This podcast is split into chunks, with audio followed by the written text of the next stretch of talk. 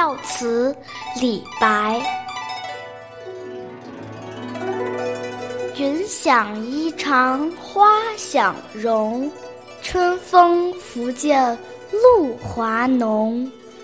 若非群玉山头见，会向瑶台月下逢。连云彩都想有他那样的衣裳，花儿都想有它那样的容颜。春风吹拂着栏杆，在露水滋润下的花朵更浓艳了。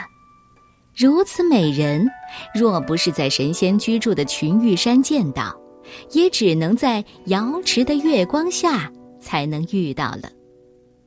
有一年的春天，唐玄宗和杨贵妃在宫中的沉香亭观赏牡丹花，歌手李龟年领着一班子弟奏乐歌唱，唐玄宗就对李龟年说了：“赏名花对燕飞，你们怎么演唱旧词呢？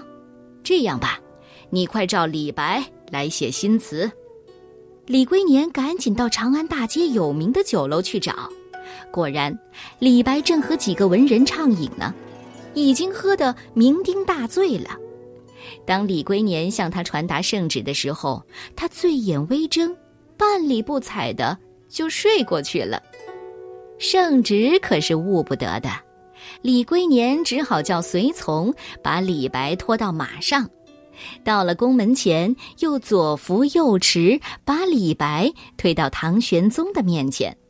唐玄宗一见李白已经一醉如泥，叫侍臣搀到御床上休息，吩咐端来醒酒汤，而杨贵妃也叫人用冷水喷面来解酒。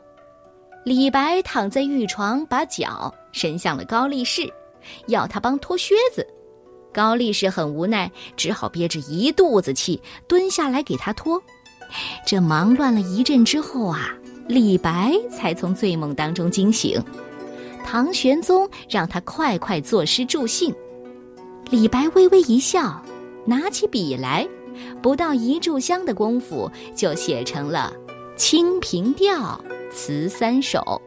刚才我们听到的是第一首：“云想衣裳花想容”，把云霞比喻成杨贵妃的衣服。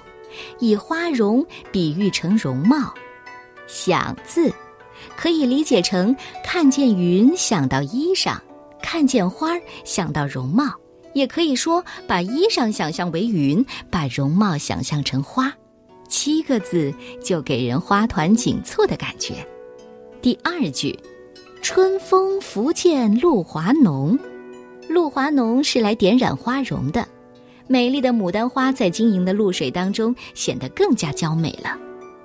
若非群玉山头见，会向瑶台月下逢。把杨贵妃比喻成仙女和嫦娥，这么美的人，恐怕只有在天上仙境才能见到呢。你看，云、花、露、玉山、瑶台、月色，都是赞美杨贵妃的，但是。却不露痕迹，怪不得唐玄宗大加赞赏呢。而在宫廷诗歌当中，《清平调》词要算是清新不俗的。云想衣裳花想容，春风拂槛露华浓。若非群玉山头见，会向瑶台月下逢。云想衣裳花想容，春风拂槛露华浓。若非群玉山头见，会向瑶台月下逢。一枝红艳下，云雨巫山枉断肠。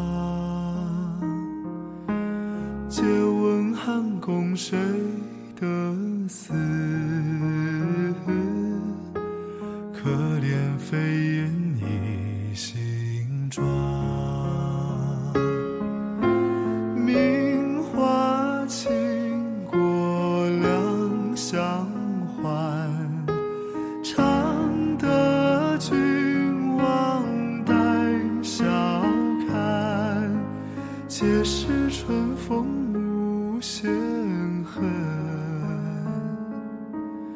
沉香亭北倚阑干，